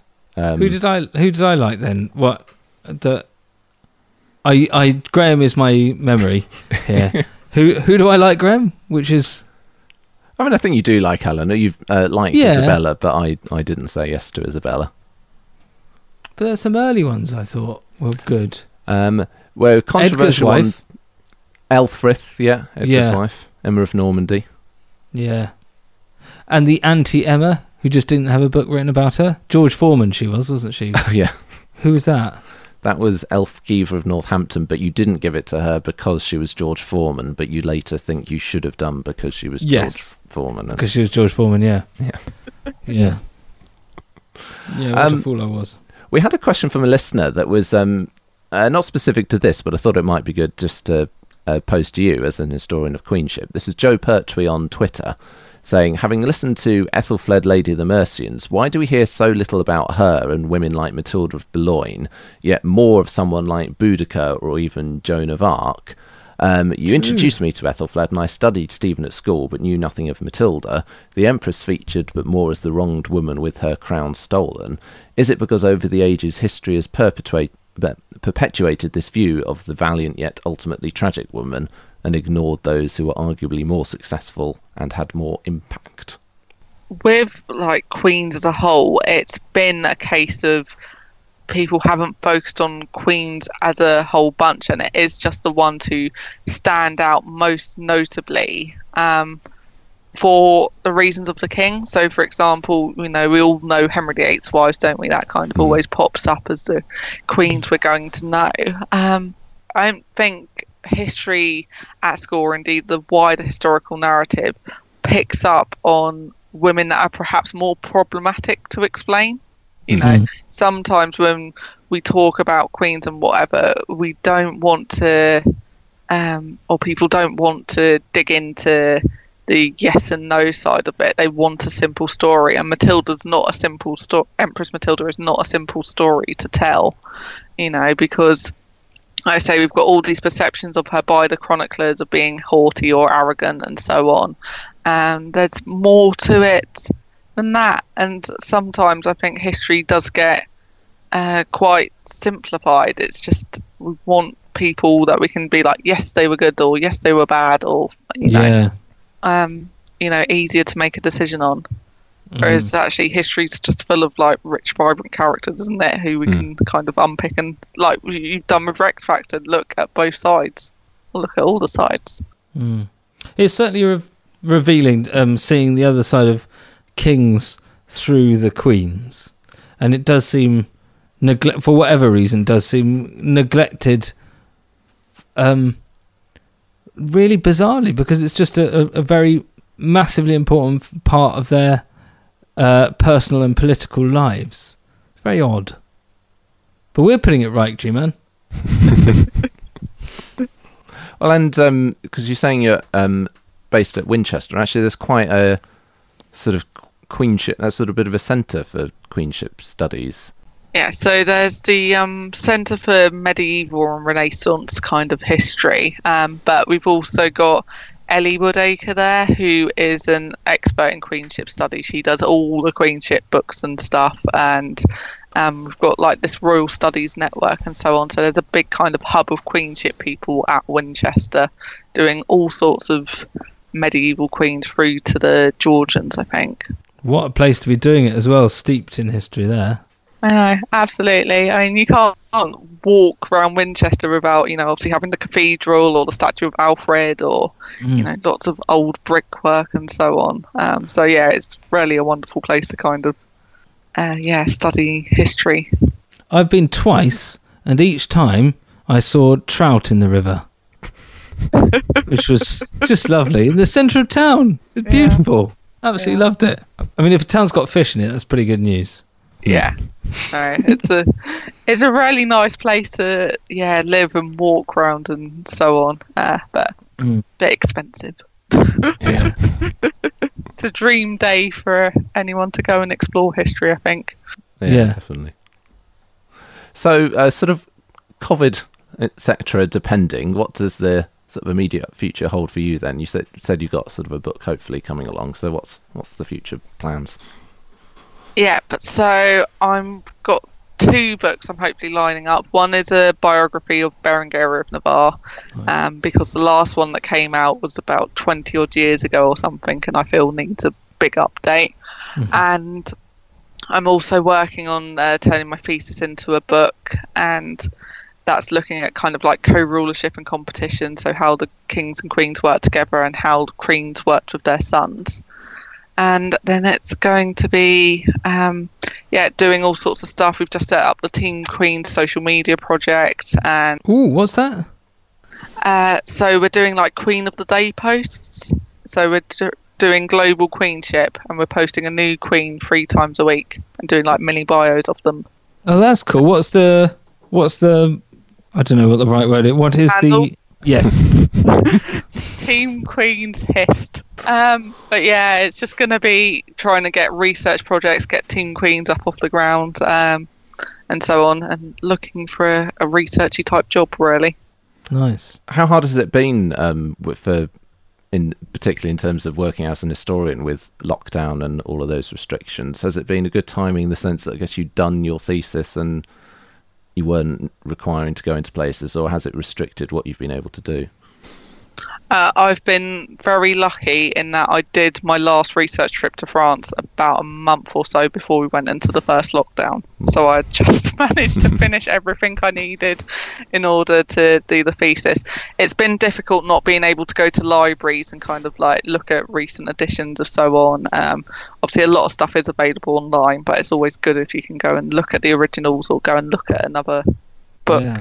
Um, it's just a case of managing. I mean, for the Berengaria biography, I want to go to Navarre at some point, and I don't know when that's going to be possible. But fingers crossed. Yeah. Mm. Oh, well, I hope hope you can get there soon because, yeah, we'll definitely have that on our reading list. Yeah, thank you. Oh, I've got a question. Sorry to jump in at the end. The most important one.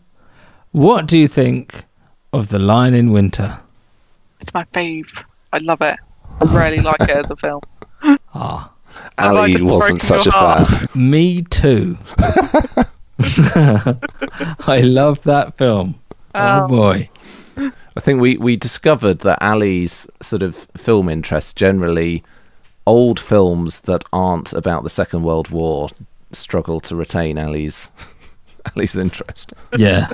It's a long old film, to be fair. It's not something I break out on a regular basis because it is long, but I do Ah. binge it when. Uh, it's mad that that's like the most recent thing we've got of the Mm. Plantagenets and the Angevins, though, to be fair. Though Eleanor Aquitaine is getting her own se- TV series next year by the same people who made The Tudors.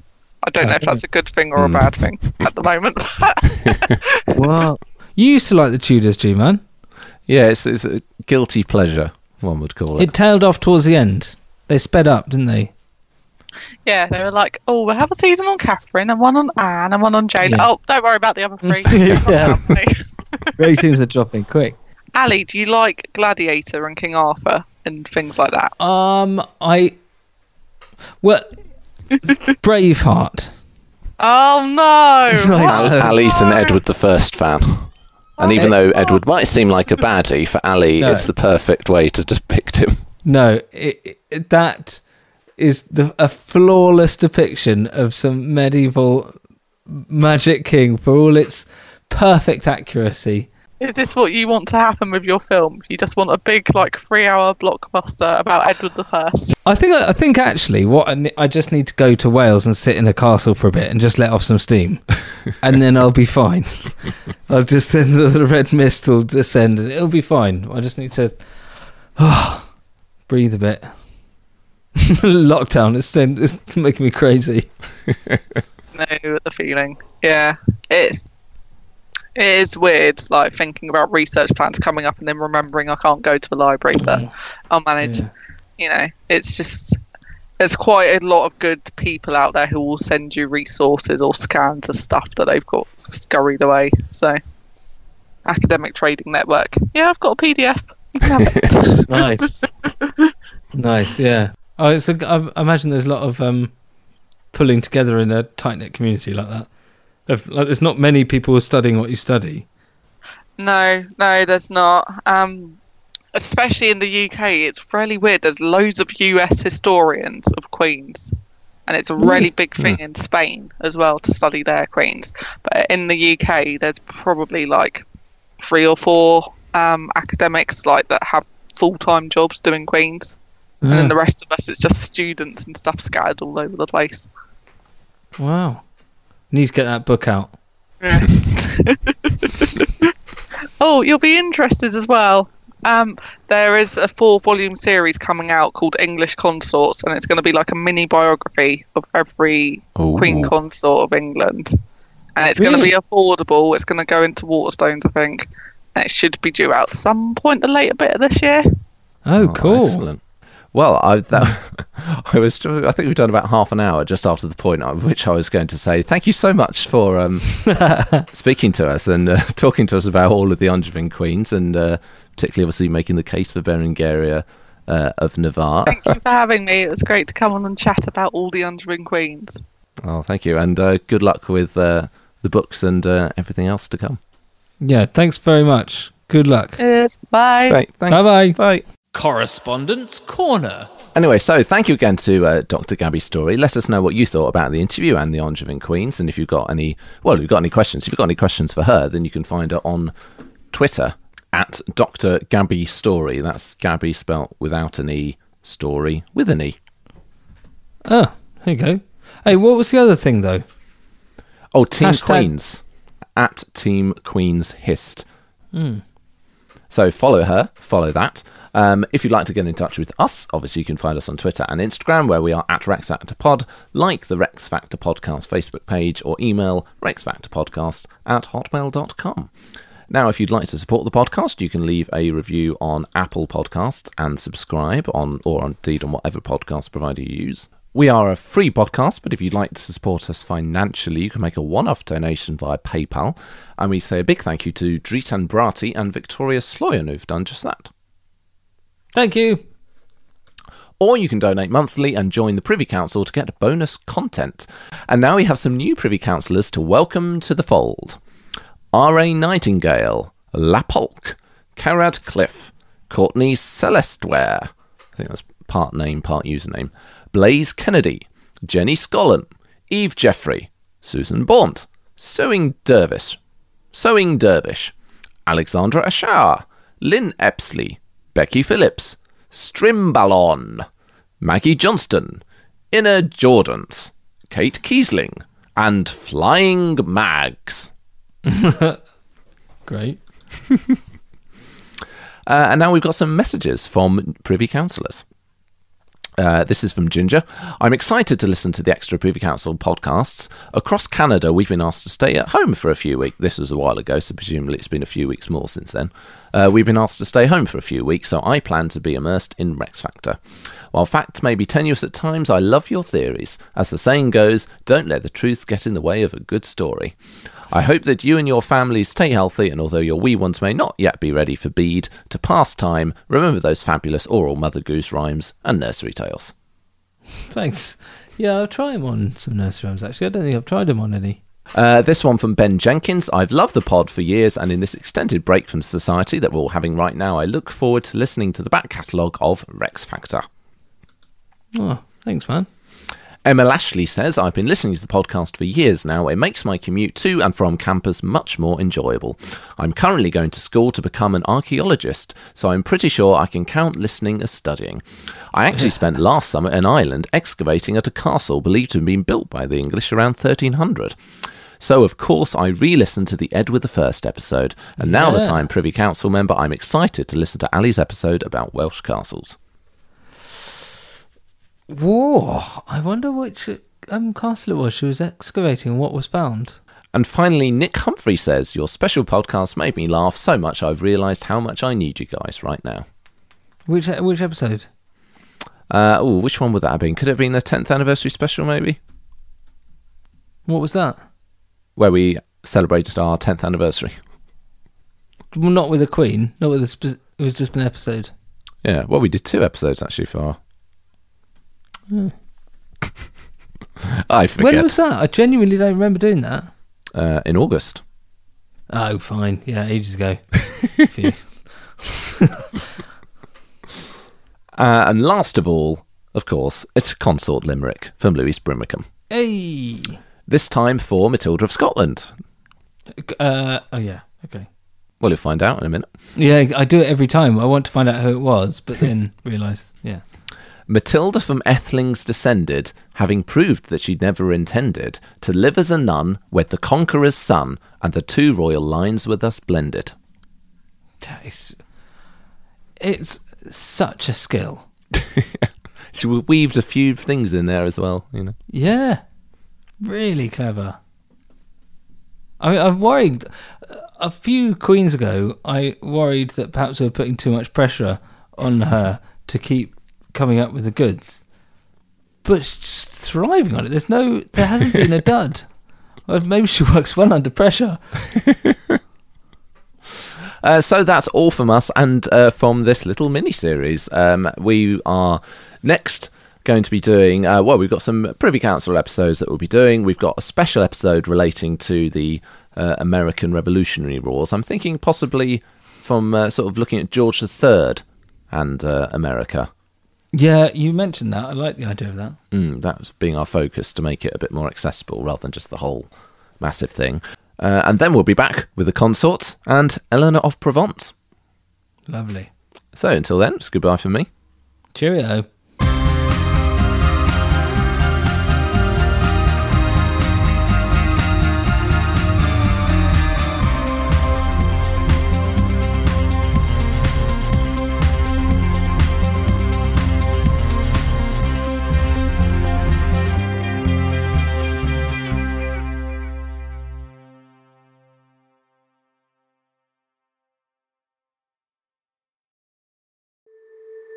Capella University's FlexPath format, you can set your own deadlines, learn at your pace, and access most coursework from anywhere at any time.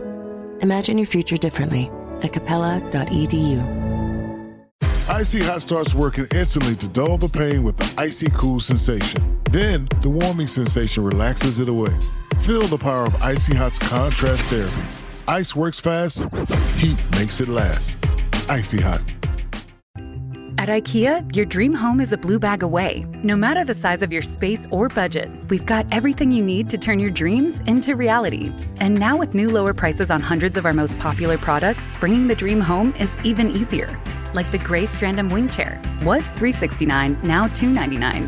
And the IKEA Plus 365 nine piece cookware set was $129.99, now $89.99.